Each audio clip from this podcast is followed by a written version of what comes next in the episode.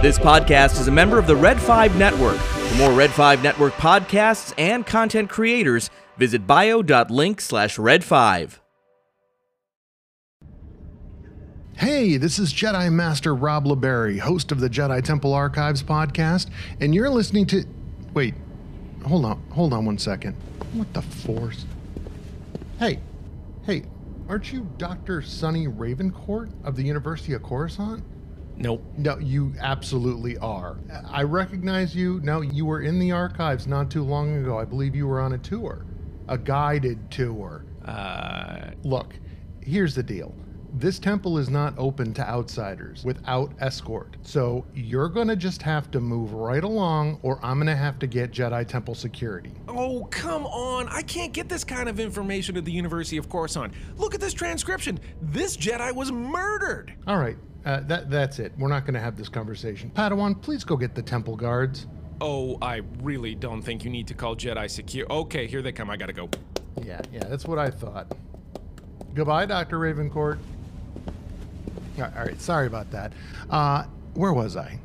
Oh, right. And you're listening to ConverSWations Podcast with Pat and Charles.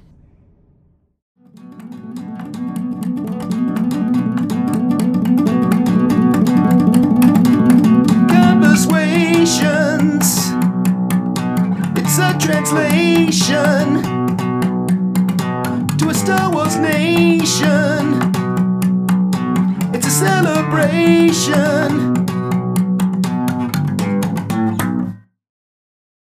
Hello, welcome to ConverSWations. I'm Charles. And I'm Pat, and this is take 13 of episode 102. Throughout the galaxy, there are many diverse worlds, from those with lush green, snow covered plains to dense forestry and exotic bioluminescence. I got it that time. But none with the rich warrior history of Mandalore. Oh, yes. Mandalore. I feel like it's pretty pertinent right now. Absolutely is. There's like a show about a guy from there. yeah, The Last and of Us. yeah, Oh, no, sorry. Right. Oh, yes. Well, I mean, that guy's kind of from there. He's a foundling. Hmm. Um, and it's been a while since we did a planet. Yes, it has been. And like you said, very pertinent and uh, figures to be a central plot point for season three of The Mandalorian and, you know, season 2.5 of The Mandalorian as well. So, uh, Mandalore itself is uh, in the Outer Rim territories, in the Yes. sector of Mandalore, in the Mandalorian, well, the Mandalore system as well. What? Are you kidding me? They're so self-centered. It's not funny. They surround the um the sun. The sun, that's right. The Mandalore sun. Self-centered. oh, self-centered. Yeah, They're in like a new territories area, like a region called the new territories of. Yeah, but that was like a while ago. So now they're like the the normal territories, Right, just so big and so important. Okay. the, or the old territories, because they were discovered a while ago. Right, they're new at one point now. They're just like Right. Exactly. now they're just called territories. exactly. This, yes. So the Mandalore system has a couple of planets. It's got Mandalore and Kalevala, hmm which sounds like something that we could get down with. Tasty dessert. Yeah, like baklava. Um, and um, there's Mandalore's moon, Concordia. Yes. Now there's two moons, but the second one I couldn't find any name to it. It was referred to just as a second Uh, moon. you know why? Because that's no moon. It's a space station. station. No, of course. That's always them. But yes, Concordia. It's okay. Many smugglers have made that mistake. And not many of them live to tell the tale. no, sir. But yeah, Concordia, that's going to be a huge part of Mandalore's uh, story for sure. What's. You okay? Yeah. You gonna make it through? Yes. All right, don't worry, I got this. So, so Mandalore itself is composed uh, mainly of uh, forests and jungles and mountains, but do not fear because there's also lakes and seas. okay. You know what else there is? Scorched Earth. The siege of Mandalore, which took all of that away, and now it's desert and ash. Indeed. Um, it's also near the Hydian Not Way. scorched earth; it's scorched Mandalore. Scorched Mandalore. It's true. Not Earth is an Earth. It's very near the Hydian Way, which yeah, it was established. hyperspace. Yeah, hyperspace, exactly. And this route was established so that it could include the space around the outer rim planet Ariadu, or Ariadu, depending on how you want to pronounce it. uh, which was Yeah. a producer of Lommite, which is a, a key ingredient of transparent steel, but it's also the home planet of Tarkin, the family Tarkin, Yes. which is really cool. And they went there in um, Rogue, Rogue One. Exactly. Yeah, which is really cool. And they mentioned it in first episode of Mandalorian season three, which is really cool. The Hydian Way, at least. right. So the first appearance, now that we're mentioning its uh, involvement in the in the shows and such, uh, it was first appeared in the Clone Wars season two, episode twelve, the Mandalore plot. Go figure. Uh huh. So they go to Mandalore, and um, you know that's the first time we see it.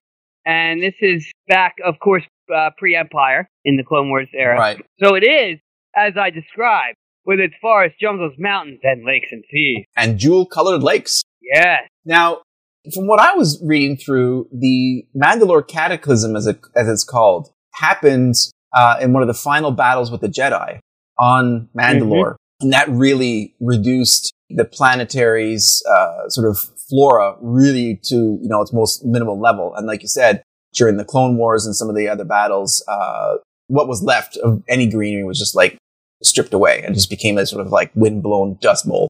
Yeah, and you know it's bears mentioning that the Jedi and the Mandalorians were um, not very friendly to each other. No, no, no, they were not. So, Yes. so to say the least, yeah, there was the Jedi Mandalorian War that took place, Right. and um, so so there's a whole rich um, history between the two groups. Uh, doesn't paint either one in a particularly good light, but Great- that's a great point too, because you think that um, you know, apart from the fact that you just said it, um, the other side of it is too is like the Jedi, even before uh, the Clone Wars, where they were sort of thrust into battle as generals and on-field um, officers. Um, they were the keepers of the peace of the galaxy and Mhm. had a much different role. But uh, Mandalore and the Mandalorians always had this role of being the this warring sort of society. And for the Jedi, I wouldn't say punch down to their level, but definitely uh, meet them at where their uh, their best is in Mandalore's case, which is like warfare. And it's it's an interesting take on how they approach that uh, particular society in their history. Yeah, and I think it's kind of a fine line to walk as keepers of the peace because you you know you have your your ear to the ground, so to speak, as to what's going on, and then you've got this culture that is always ready for battle, always training, always you know upping their military game and all, and you and Yeah. so you kind of take notice to that. You know, maybe we got to keep our eyes on these guys because they're they're getting a little ahead of everybody else in terms of like their you know military structure and and kind of looking for a fight. Right. So it's like, all right, well, you know, let's keep our finger on the pulse here and see where this goes. And you know, because it could very easily turn into like a uh, like an Alexander the Great type of thing. You know, where these guys are like powerful and trained and and have the resources and and this sort of warrior mindset that they just decide that they want to take over everything. So you like what you're saying is like almost keeping him in check, like keeping a Right, right. Okay. So then, then, then a Jedi had to. right. because they're you know they they, they took this oath to like protect people. So that's kind of like my idea of of how that all kind of came together for that cool. for the Mandalorian Jedi War, right? So yeah, but the Jedi, I mean, the Jedi were like, all right, we got this, we got lightsabers, and wield the Force. And the Mandalorians were like, yeah, right. Guess what? We have bullets. Ha ha. So Beskar armor. right, yeah. So it's like, okay, well, like you know, they deflect blaster bolts with the sabers, but not bullets. So slug throwers, as they call them, nice. uh, which is a pretty cool name for a gun. it is like really that. cool. um, so they put down their blasters and, and picked up slug throwers to for that war. So as I see it, the Mandalorians were like, "Yo, we're minding our business. You come over here, like, put down your weapons," and they're like, "Pry it from my cold dead fingers." And then that's how that went. um, so I get where Mandalore's coming from with like the Jedi, dude. Yeah. Um, and then the Jedi are like, yeah, but these guys, we came to be like, hey, don't be starting stuff, and then they started stuff. So Yeah, they're know? matching. Yeah, they're matching what they're putting out. And uh, prior to the scorched surface of Mandalore itself, so there was a couple of uh, of beasts that were native to that planet, and uh, the Galar and the High Galar, also known as Shriek Hawks, again some of these uh, sort of fantastical beasts. And of course, one of the most pivotal ones is the mythosaur and part of Yeah, that of lore. course. Yeah, and I had no idea that they were hunted into extinction, and I thought that was part of the like sort of like the the environmental uh, you know catastrophe that it went through. But no, Would you Uh, think asteroids hit it and took them all out, like the dinosaurs? yeah. So Yeah. but uh, they became like um, sort of benchmarks of the prowess of the Mandalorians throughout the ages as a you know badge of honor sort of thing, a rite of passage. Right. That's like a revered, the- like the mythosaur skull is like a Mhm. revered symbol for Mandalorians. So I I would imagine that, you know, with Din and the Mudhorn, it's like, yeah, okay, so I, uh, you know, killed a Mudhorn. Like Right. that, that's, it's pretty impressive. It's but a very mythosaur is like bigger and better than a Mudhorn. And it So, speaks to the entire culture versus just Yeah. like the sort of personal experience of Din. right. So it's like, you mess with a mythosaur, you're top dog. Yeah. Yeah. So, and with not many of them around, it's like, well, you know, you find one and then you kill it, then you're even better off. you know, like they just hand you the dark saber at that point. Right. And it's funny you should mention that the dark saber because um, Funny, I should mention the dark saber. because you know we have that episode what we did with um, Rob of the Jedi Temple Archives podcast, and we Oh. spoke Oh, about you that. got to it before I did. There you go. Okay. And um, you know we delve very deep into the history of that weapon. That's episode forty-eight, I think, I believe. That- It was deeper than I was comfortable with, for sure. Especially with a blade like that. right, exactly. That's a huge part of Mandalorian culture as well. And you've got this Mandalorian who's force sensitive, which I'm sure several of them are. But I feel as though, um, given the history uh, between them, it's kind of conflicting. Because, like, all right, well, you know, so here's the first Mandalorian Jedi, you know, and he constructs this weapon that's unlike any other lightsaber, which is pretty awesome. hmm Tarre Vizsla we're talking about here, right? Right. Hmm So, um, so I would imagine in the history books, they're like, you know, they're careful about how they approach this guy because, like, listen, he's like King Mandalorian, right? But then at the same time, he's a Jedi, and we don't like the Jedi. So it's you gotta kind of tread lightly on uh, Mhm. on how you you know revere him through history. But pretty cool dude, and um, and of course. Uh, he created this weapon, and then after he died, and you know the thing. If you listen to the episode, so now that's become like Mandalorian legend, along with the the great mythosaur and things like that that are ingrained in our culture as warriors. Yeah, and like you brought up um, in one of our most recent episodes, in the Anatomy of a Duel between uh, Obi Wan and uh, Pre Vizsla, Oh yeah, uh, we had discussed when the, the Mandalorians raided the Jedi Temple on Coruscant. It wasn't so much about who was the winner of that dark saber. We'll get to that sort of ascension role a bit later on in this episode. But this guy comes back with this dark saber stolen from the Jedi Temple amid this war between the Jedi, or at least this conflict.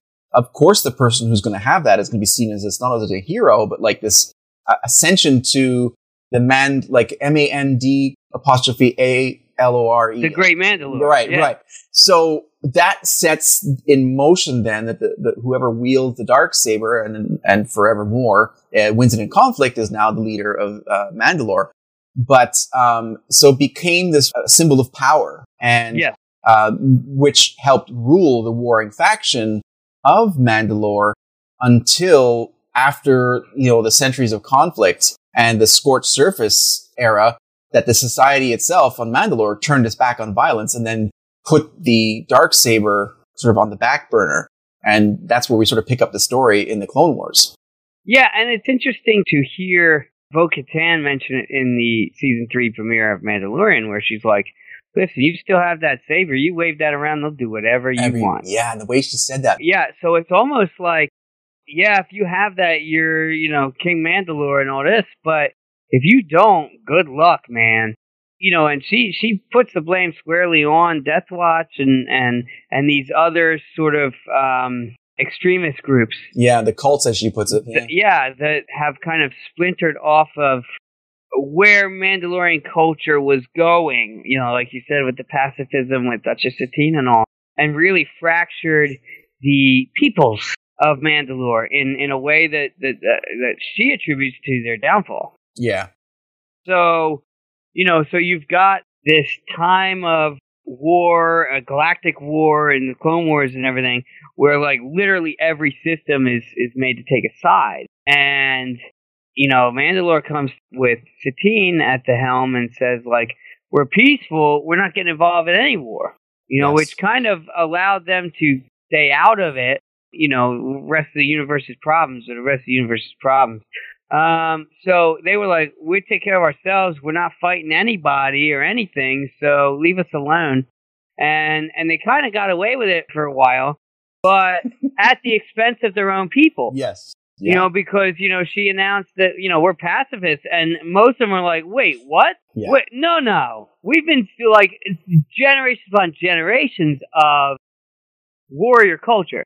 And you're like, nah, we're gonna sit this one out. And they're like, what? You can take your warring culture and go to the moon of Concordia. Yeah, about and that? were like, they were like, we will. And they packed up their Beskar and left. That's yeah, exactly it. And and uh, Satine Kryze, she formed the New Mandalorians government that you know was a more pacifist, like you said, they were neutral. Um, and that was the backbone of their sort of new society. Is they're not going to take any positions. They're not going to be a warring culture anymore. They're going to do what's best for their own planet and hopefully be able to coexist with all sides and still flourish. Um, and like you said, it lasted for a while, but uh, it, it, you know, that planet unfortunately became ripe for the picking. And what was really interesting when I was reading about this is that like some point before the invasion of Naboo, when the civil war erupted on Naboo. Mandalore, Naboo, um, it's just Naboo, um, Uh, uh, and civil war up erupted on Mandalore, they sent Qui-Gon Jinn and Padawan Obi-Wan to Mandalore yeah. and they spent a year there and protected Satine. Yeah. As the you know the insurgents attempted to kill her and the group and the and bounty hunters being like chasing them all over the place, which I found really interesting. so, and the Jedi had this really bad idea of like, hey, see this good looking woman in power? Let's get some like teenage stud to hang out with her, and then they can have attachments, so it'll be fine. Yeah, they'll, they'll, they'll, he'll get over it, no problem. Like, how many times do they have to do this stuff before it comes back to bite them? Twice. Twice. do it Two times. that we know of. Right. So Qui Gon and Obi Wan go, and they protect her. Uh, it's like verbatim what happened with, With- Obi Wan and Anakin. Yeah, exactly. And and oh so it's like, oh, there's this Satine and this stud, you know, Ewan McGregor. yeah, So it's like, of course she fell for him, right, and of course he fell for her because she was cool and everything. of course. But he had the sense, you know, not to to you know unhilt his saber, as it were, and um, and you know just kind of kept that one under wraps. Or undercloth. Yeah, Right, exactly. Under tunic. So, so what happened was, uh, you know, when we flash, this is all in like literature. yes, right. So then we flash forward to the Clone Wars, and it's like, oh, Obi Wan is here on Mandalore, and there's Satine. He's like, "Sup, girl?" And she's like, "Yeah." You know, like you know they got that history, and you're Yes. like, "All right, okay, I see where you're at." You know, so it's one of those things where, like, it didn't come back to bite you this time, but but don't do it again. And then what the Jedi do? They do it again. and what's interesting is that they don't mention anything about age um, when Qui Gon was. yeah, but he was a Padawan, so you know he was a young. Padawan. Yeah, he and it younger. was before Phantom Menace, so Right. he was like what, like twenty At- in Phantom Menace? At the yes, exactly. So Yeah. he could be between fifteen and twenty because this is Yeah. prior to the so Where the hormones are flying. exactly. And now then you project then that to um, to Satine, who you know we've seen it already with Padme, who was a strong female character. She very well could have been leading the uh, the Mandalore um, society from a younger age, so that the age gap could have been totally fine. Because when I first read that, it's like, oh, are we you know cradle robbing again or crash robbing in this case? Um, but it doesn't necessarily mean that at all. And uh, so it's very interesting that the seeds of that relationship, whether it's you know uh, romantic or just professional, it certainly seems uh, romantic, especially uh, in the Clone Wars. Uh, that the framing of it is very, like you said, very reminiscent of Anakin, and uh, so it was uh, it was not refreshing, but it was like here we go, like here's a here's a repeat of the story, you know? It's not refreshing at all. No. And that's the whole like, why would they do that with Anakin and put him in such a precarious position? Well, because they have a long and storied history of doing that and Doing putting that. young Padawans in a precarious position. Who know this is one of his trials? I failed, Master. I'm sorry, Master. but I can't blame He you. was too sexy, Master. Um, it starts off when you see them together in the Clone Wars that, like, you already know, like, uh, they got some stuff going on. Yes. And, you know, it's like he's a general. He knows what's up. He knows how to be professional. And she's obviously been in the public eye for quite some time. And, um, and uh, as a leader of this sort of new Mandalorian government, you know, she's got to have tact and everything. So they're like, oh, good afternoon, Master Jedi. You know, like, Mhm. not like, what's up, Kenobi? Yeah, playing it off as professional, but yeah, there's, there's Yeah, but you can tell. You can Yeah. tell the way they look at each other, the way they speak to each other. You know, you got that history there. So those bits and pieces of those sort of different factions we have, like Ben Rao and, and you know, Yeah. um, Pre Vizsla Yeah. and and all these Saxons and- different yeah. types of um, cults, really that cling to certain parts of Mandalorian culture. Yeah, and the rituals of if you got a family who's traditionally had the power, they're certainly going to try to cling on to it. So it was very fractious and uh, very individualistic at the clan level. It made it very hard to keep all of these different families happy. And obviously, which is why, you know, it was a tough job and a tough sell to get that pacifistic society to, to work. I'll tell you what else is a tough sell. Mentioning Klingons on this show. um, yeah. So, so then of course, not to skip around and jump around, but then you know we've we've got Sabine Wren, Star Wars Yes. Rebel. They, you know she's still got that sort of um, Mandalorian history that that she's aware of. Of course, you know with the dark saber, she knows the whole story of Mhm. that and the the factions and all, and and kind of how Clan Wren is its own faction. It takes its own Yeah. um, sort of ideals Yeah. from very, Mandalorian yeah. history. very powerful and- house, too. They, they got a, a strong say there, too, for sure. Oh yeah, yeah. She's uh, uh, I I would venture to say that she's practically royalty. Ooh. You know, Ursa, Ursa Wren and uh, the whole clan there. Right. Yeah, yeah. uh-huh. exactly. Yeah. So they're like they're like big deal. Yeah. So I feel like um, you know, for her to now be in this position where she's got the dark saber Mhm. with Kanan Jarrus and all. Yeah. and uh, and she's learning that end of things. She's already learned all the other aspects of Mandalorian culture through her life and everything.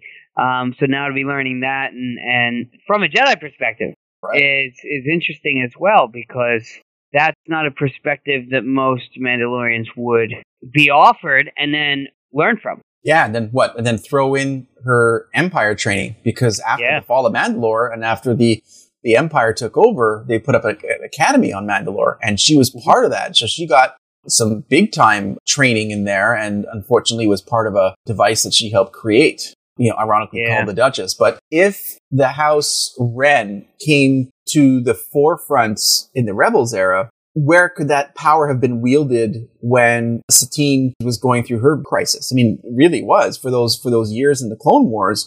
It was crumbling, like you said. It didn't it didn't have much of a leg to stand on.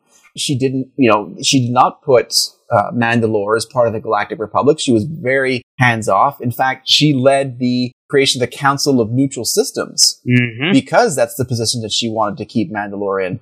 And Ugh. I had no idea that that was like 1500 plus systems that were part of that. And so that represented a really strong, or at least numerous grouping of systems. But ultimately, they're, you know, they were still fell prey to uh, not only um, their own, you know, internal strife, but you know, external uh, pressures, whether it be from uh, the Republic or even CIS, you know, and then so it, it was a very tenuous grasp that they had on this third position where you're not for the Republic or for the CIS. You've got this, uh, you're trying to hold these things together. And if only they had the, you know, the support or stronger support from like Sabine's House Wren or uh, the Saxons or all these other, other houses of power, they could have put up a stronger fight for it. But that ultimately that didn't happen. And some nefarious character came in and uh, took over that and you know brought that into a wholly different galaxy.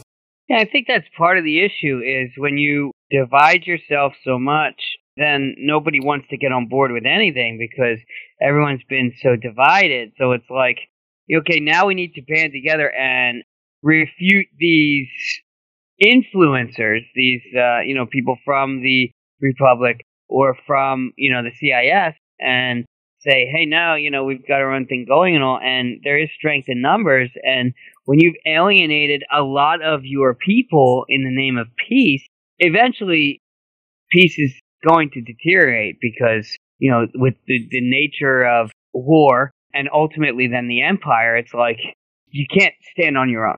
Right. If you're going to fight any of this, you need to have as many resources, as many numbers as you can, because eventually they're going to come for you. right. And then- Especially yeah. a place like Mandalore And- and- is rich in that warrior culture. It's like, I want them on my side. I want them on my side. Yeah, okay, well, then they're coming. Yeah. And if you're trying to cut off that right hand of, of the warring faction and hoping leaving the left hand to do the sort of, you know, like the pacifist side, that's not going to work because you need that balance. She was trying to thread that needle. And, uh, unfortunately for herself, you got Prime Minister Almec during this period Ugh. who was just such an opportunistic jerk. And he just, like, he was a weather vane. Whoever was like blowing the wind that he needed, he followed. And that was, you know, like you have Typical politics. Exactly. And he, he was out for himself in every turn. And if Yeah. anybody was, you know, a, uh, a sort of ultimate undoer of any successful path, he was one of the main reasons. And he's such a jerk and such a, I mean, ultimately important character because those things, he was at the central part of a lot of these shifts and everything, but just a pain. like the worst. You're watching those episodes and you're like, oh my god, this guy gotta go. He even looks like a jerk, you know? Like, I it's so- know. Looks like one, he acts like one, he sounds like one. You're like, oh my god. Guess what, go he is one. yeah. Oh, you don't say. What a surprise. right. Oh, Mac. That's the issue. Is then you've got these people that are so convicted by you know the cause that they that they're serving, and then you've got these other people that just like actively undoing what they're working towards. Yes. So it's like, oh my gosh, no, no wonder this place fell. like nobody's on the same page. No, no. And uh, unfortunately, one main character, very important character, enters the scene because of the, all this disarray, and Boba Fett. no, and uh, absolutely lives in chaos and thrives in it. So we're we're gonna take a quick break, Oh boy. we're gonna come back to that and explore just how kind of effect that he has on Mandalore. he or she. We're not giving any spoilers. Right. You gotta tune in. You gotta sit through this commercial if you want to find out the exciting finish. Stay tuned. Stay tuned. same Loth-cat channel, same Los Cat time. it's perfect.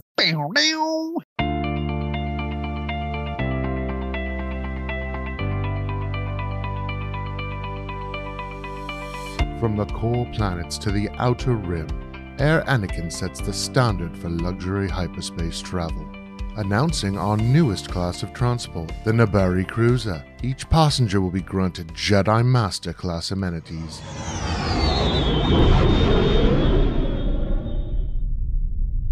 Another glass of Felucian Manguese liquor, Master? Oh, wow. Um, do you really think I should? You should be fine. By the time we arrive on Ord Mantell, we'll likely be under the New Galactic Empire. I may have one with you. So, sit back and relax. It's Air Anakin's speciality. One way trips to Alderaan are now three fourths off regular price. Don't miss this high ground special. And we're back! Now, to find out if the Mandalorians will make it out from under the thumb of the vicious Maul. Will they make it back into the favor of the Dark Saber? Will they retain their strength as a warrior culture? Stay tuned to see. So stupid. That was awesome. oh man. Yes. So Maul, Maul our favorite in. Maul, and all Yep. the people that don't watch the TV shows and went to see Solo were like, wait, what? And this is why, because, you know, in the Clone Wars, obviously, you know, you see more of his arc, but then he swoops in and makes a whole mess of the place. Well, he does, but you know, we do have to credit our favorite character for at least an assist. Oh For- boy. because Hondo, Wait, wait, wait, wait. Are you giving credit to or giving blame? because I, I want will the take the credit. Take credit. So yeah, uh, some of the underlings of Hondo ran into Mon- uh, to Maul and Savage shortly after they were reunited, and uh, in his charismatic way. All right, so quick break here Okay. because it's on my mind right now. I feel like we talked about you know Andor and Mandalorian and stuff, and what we hope to see in the future. Uh-huh. And anyone that's listened to our show knows what I hope to see in live action future. So if you've seen episode one of season three of The Mandalorian, which by the time this comes out you should have, No. and if you have not, well, you better go watch it because you're like, what, three weeks late now? Yes. All right, so live action. Okay, we're in it like the five to eight years after Return of the Jedi. Mm-hmm. Okay, where okay, so how you gonna bring up space pirates And, and no- not have Hondo in the damn show? and a guy with horns on his face. I. Ooh. How are you gonna bring up space pirates and not have Hondo? the worst. Instead, we get like Captain Seaweed Face. Davy Jones's. I don't want to Davy talk Jones's about salad. no, no. I don't want to talk about it. Davy Jones, you know, he would have been like um, a Quarren, and that would have been fine. But no, we get this like you know green screen Pizza the Hutt nonsense.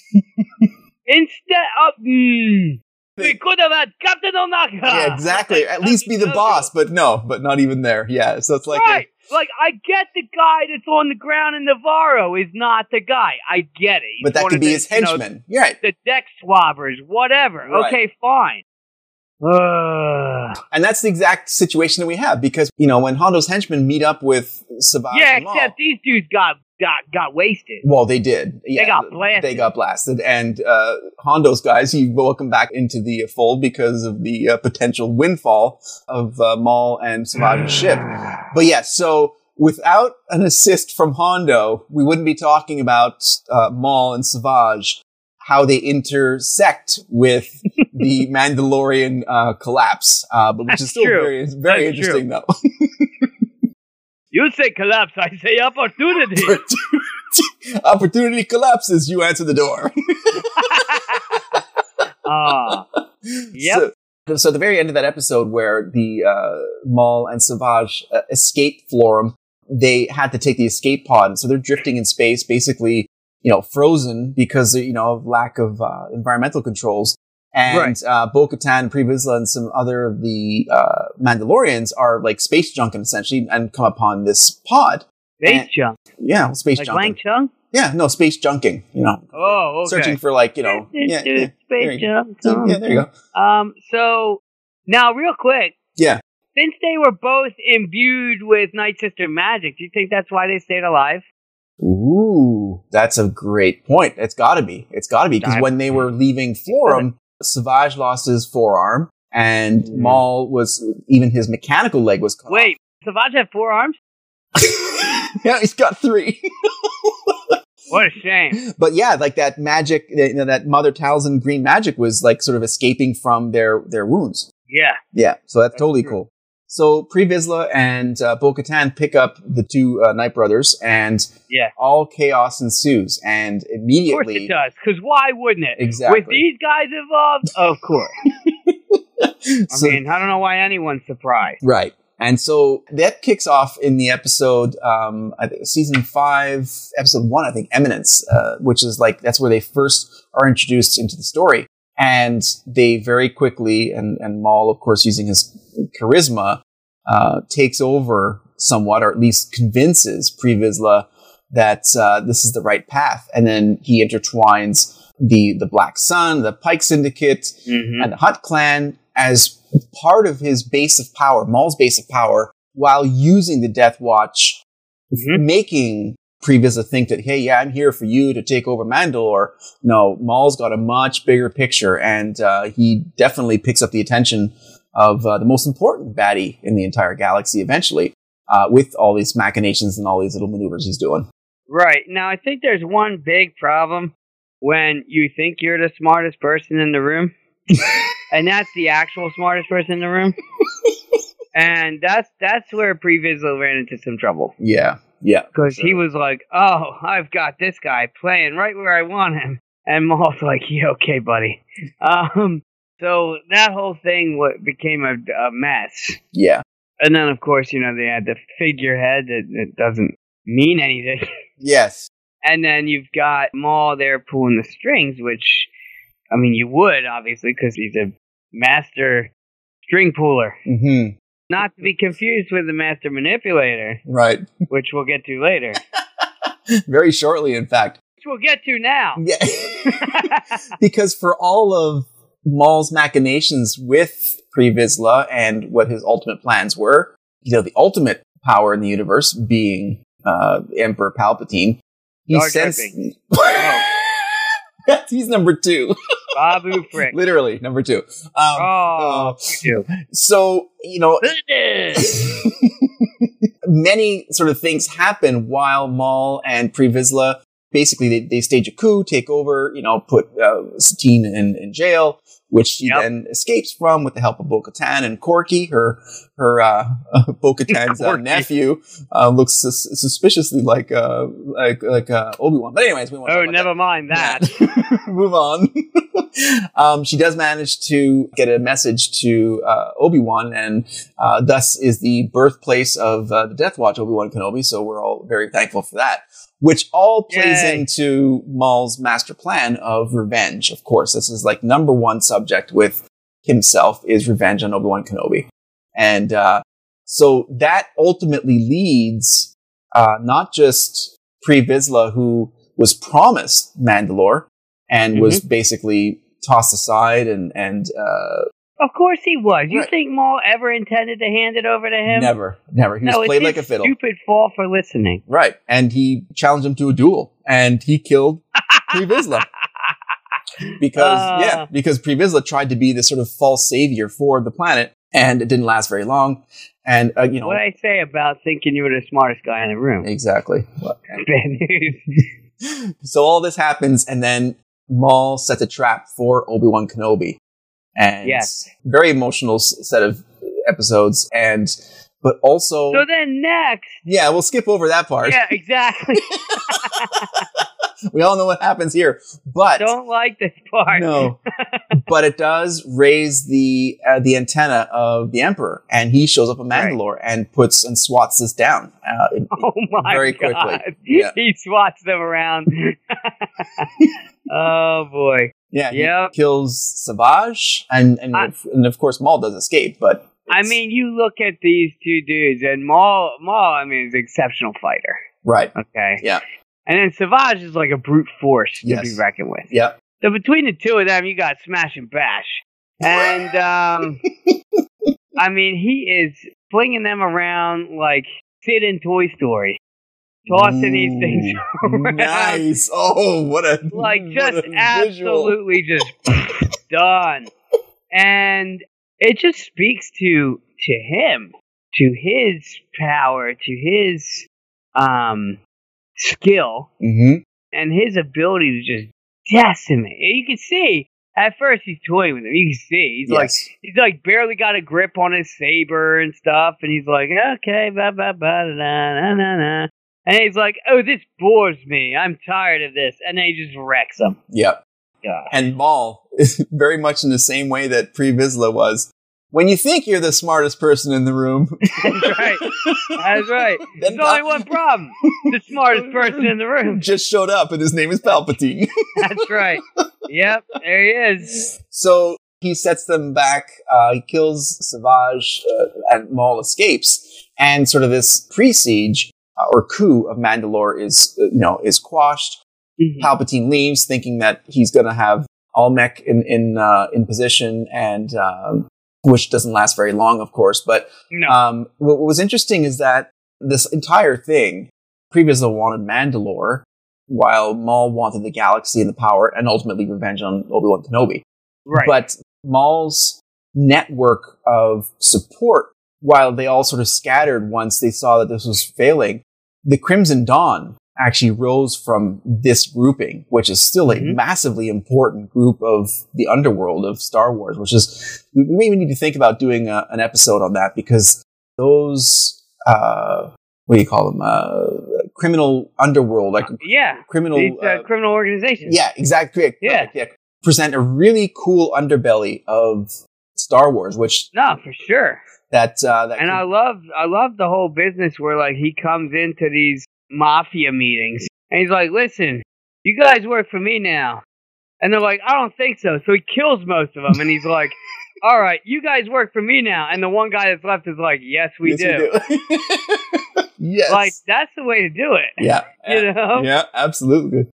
So we move on from there to the Siege of Mandalore, Oh boy. which was the you know the Clone Wars saved season seven, Yeah. Which was That was really a fun. cool. Oh my god. and gosh. then we didn't. What we didn't see was the Night of a Thousand Tears. right, right, because that's Yeah. shortly after Order sixty six. Right. Right. Right. So you know those those episodes of season seven were, were fantastic, and we see Yeah.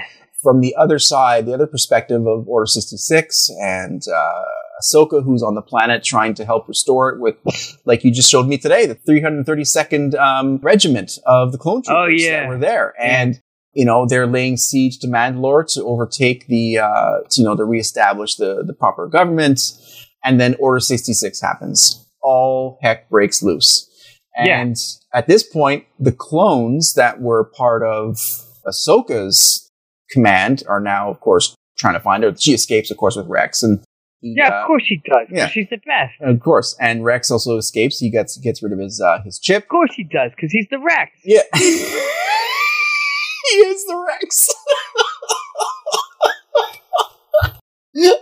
oh man! Yep. And, and uh, now suddenly, with all of these clone troopers on Mandalore, the planet comes under the Empire's rule. And who do they install as a regent? Basically, a puppet. Bo-Katan. Yep.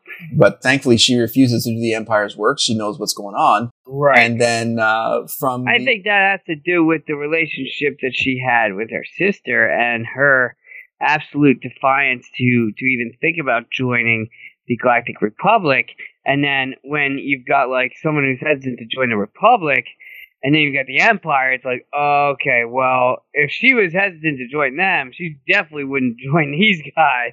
That's a great point because how many times did uh, Satine request assistance from the Republic, which they couldn't because she wasn't an official member? Right, exactly. And now that it turns into the Empire, now you've got a uh, an entire uh, division of clone troopers basically in position. Now, am I supposed to trust you? Nah, I don't think so.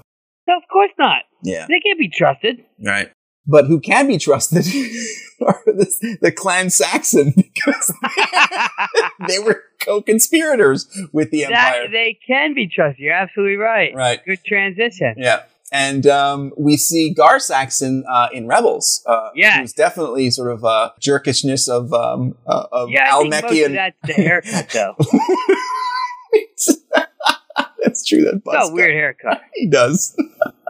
but yeah, so uh, Clan Saxon and Gar Saxon um, sort of step up and sort of try and claim and, and actually do become sort of like the puppet leaders of Mandalore with the backing of the Empire. And then that, of course, then spawns a new civil war, or so Ugh. not, not necessarily at the same scale as the first one, but because uh, we've got Bo-Katan and the Kryze, and she has the backing of the other families, including Clan Rand, but of course Saxon's backed by the Empire.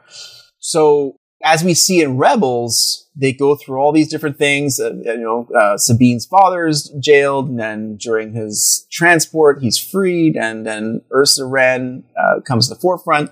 And what was interesting too, that I didn't know, that because of Sabine's association with the Empire and her work on the Duchess, quote unquote, the Duchess, which was the Yeah.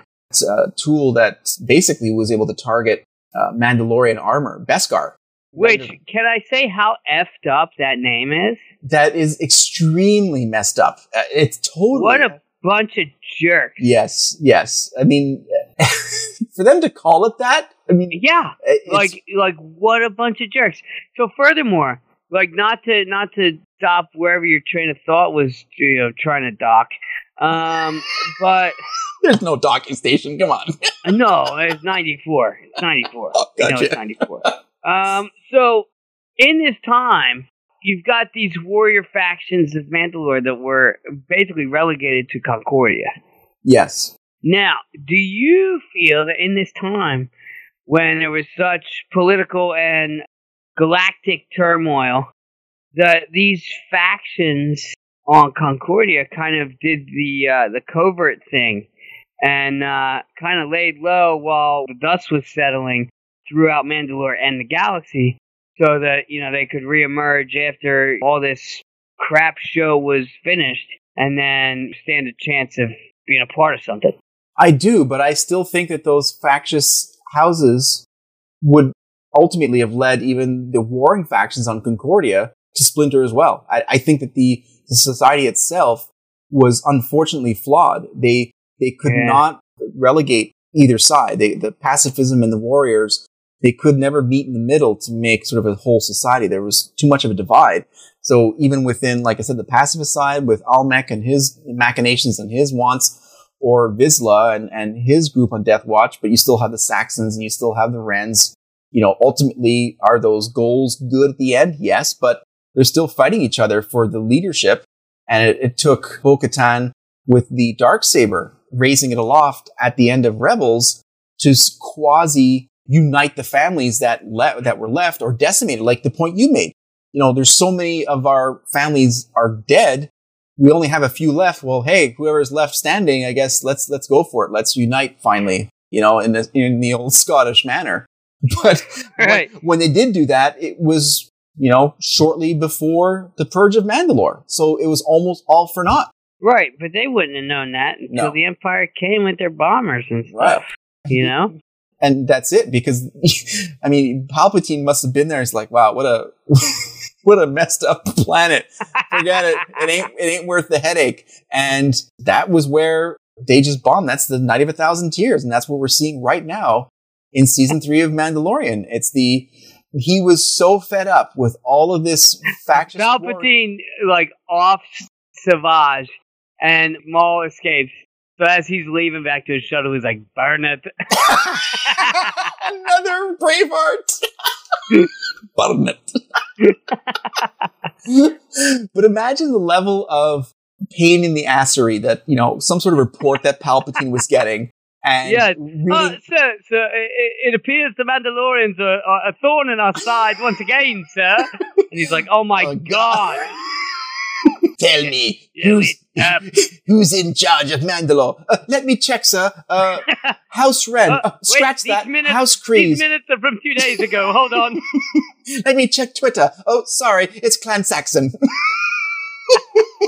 Uh, it seems that an organization called Crimson Dawn seems to be making this decision, sir. Oh man. So even with the dark saber and that may have been enough to unite the Mandalore for the, the time being, but Palpatine just got, grew tired of it. He didn't want to have to deal with it. He knew that uh, you know for as long as this planet was going to be around, he could not control it. He could not. Right. It was almost like a, Yeah, a I mean, you've card. got these people that are too headstrong.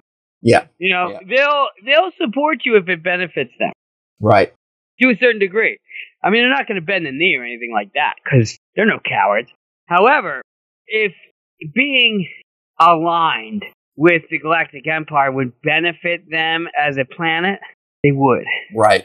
But the nature of the Empire is like they're the only game in town. Yes.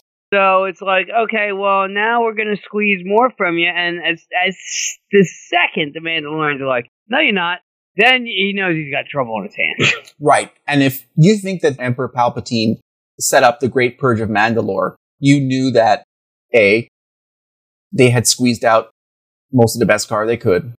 B, they'd taken all of the valuable assets, you know, beyond Beskar off the planet. sure. And at this point, he's like, ah, forget it. We've, uh, we've scraped this one enough. Burn it. Away you go.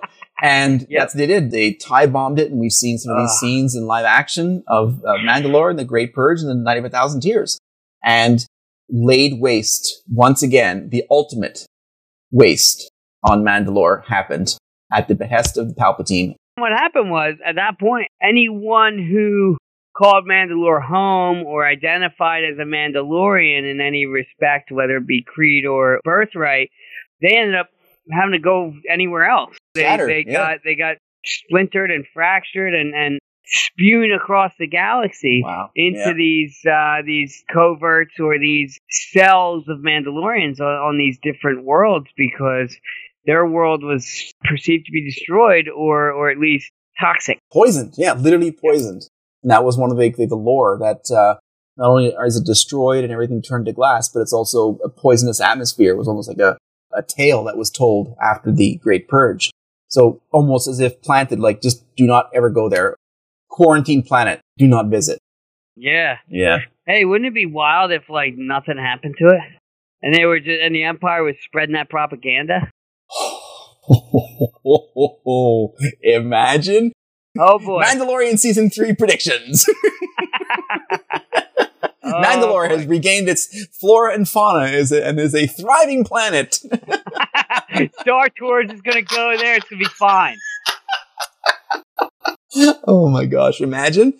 I Um, can imagine quite a You bit. can you can imagine quite a bit. Wait, are your feet up on the chair? No. Okay. Of course Um, they are. They're on the ladder, you actually. go. nice. I wish I wouldn't put it past them because the Empire's a bunch of jerks. True. True. And propagandists for sure. Right, right. So that would be right up their alley. Oh boy.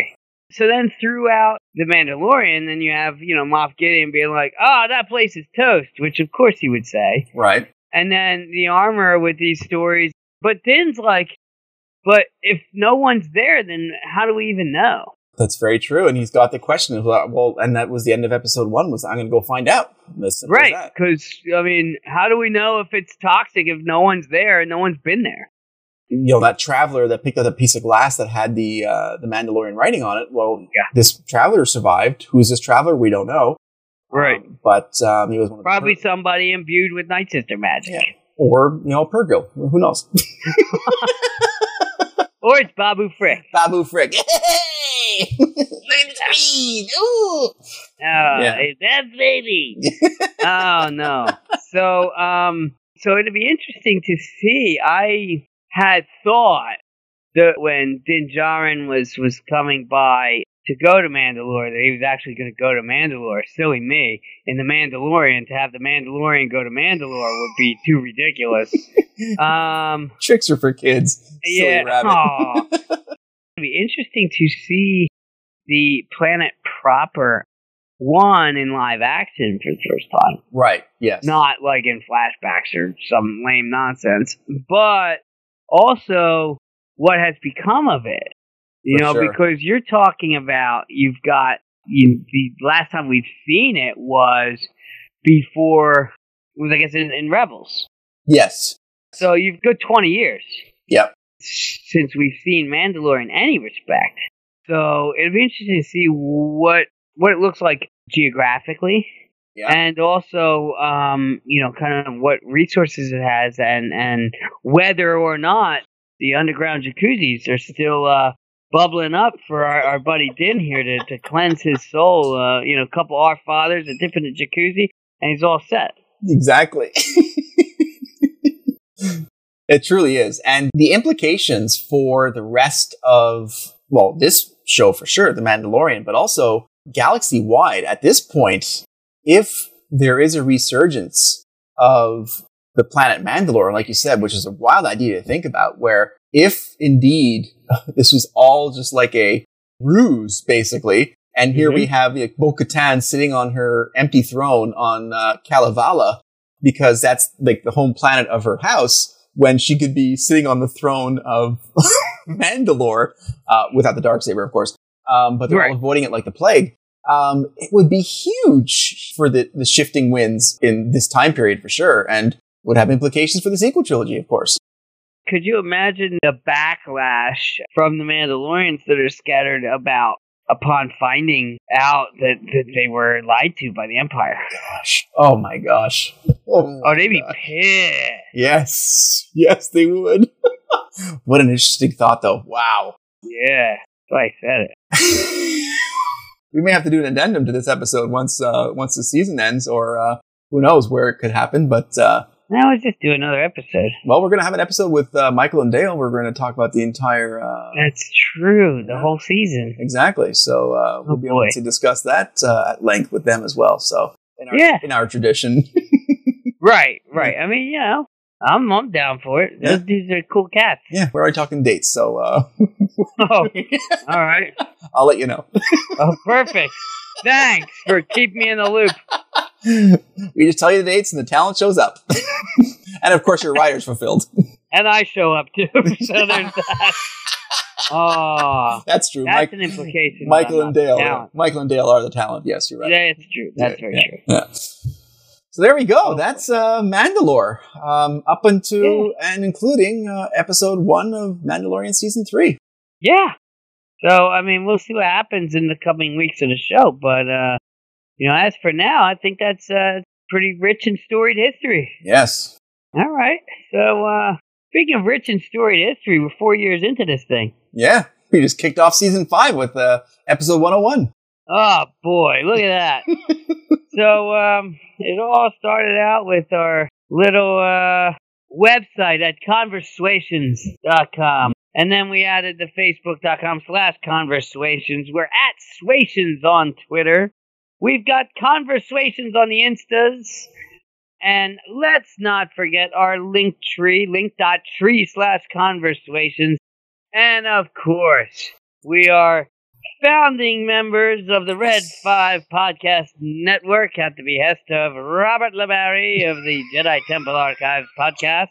Uh, that is bio.link slash Red 5. And um, we've got the, um, got the uh, little shop there. Yeah, we're uh, we're working hard at uh, upgrading our t-shirt site, uh, We're working hard at staying incognito. Uh, staying under the Yep. radar. Yep, yep. And uh, yeah, the next couple of weeks we should have some uh, some new designs, and uh, yeah, should be fun. I need to get a um a galactic uh what was it? Galactic poultry commander. Yes. so stupid. I love it so much. Having said that, this is the way. This is the way. Hello, welcome to ConverSWations. I'm Charles. And I'm Pat, and this is episode 102. Through the galaxy, there are many diverse worlds, from those with lush green, snow-covered plains and dense forestry, and bio ah. Babu Frick. Ah, yeah, yeah, too squeezy.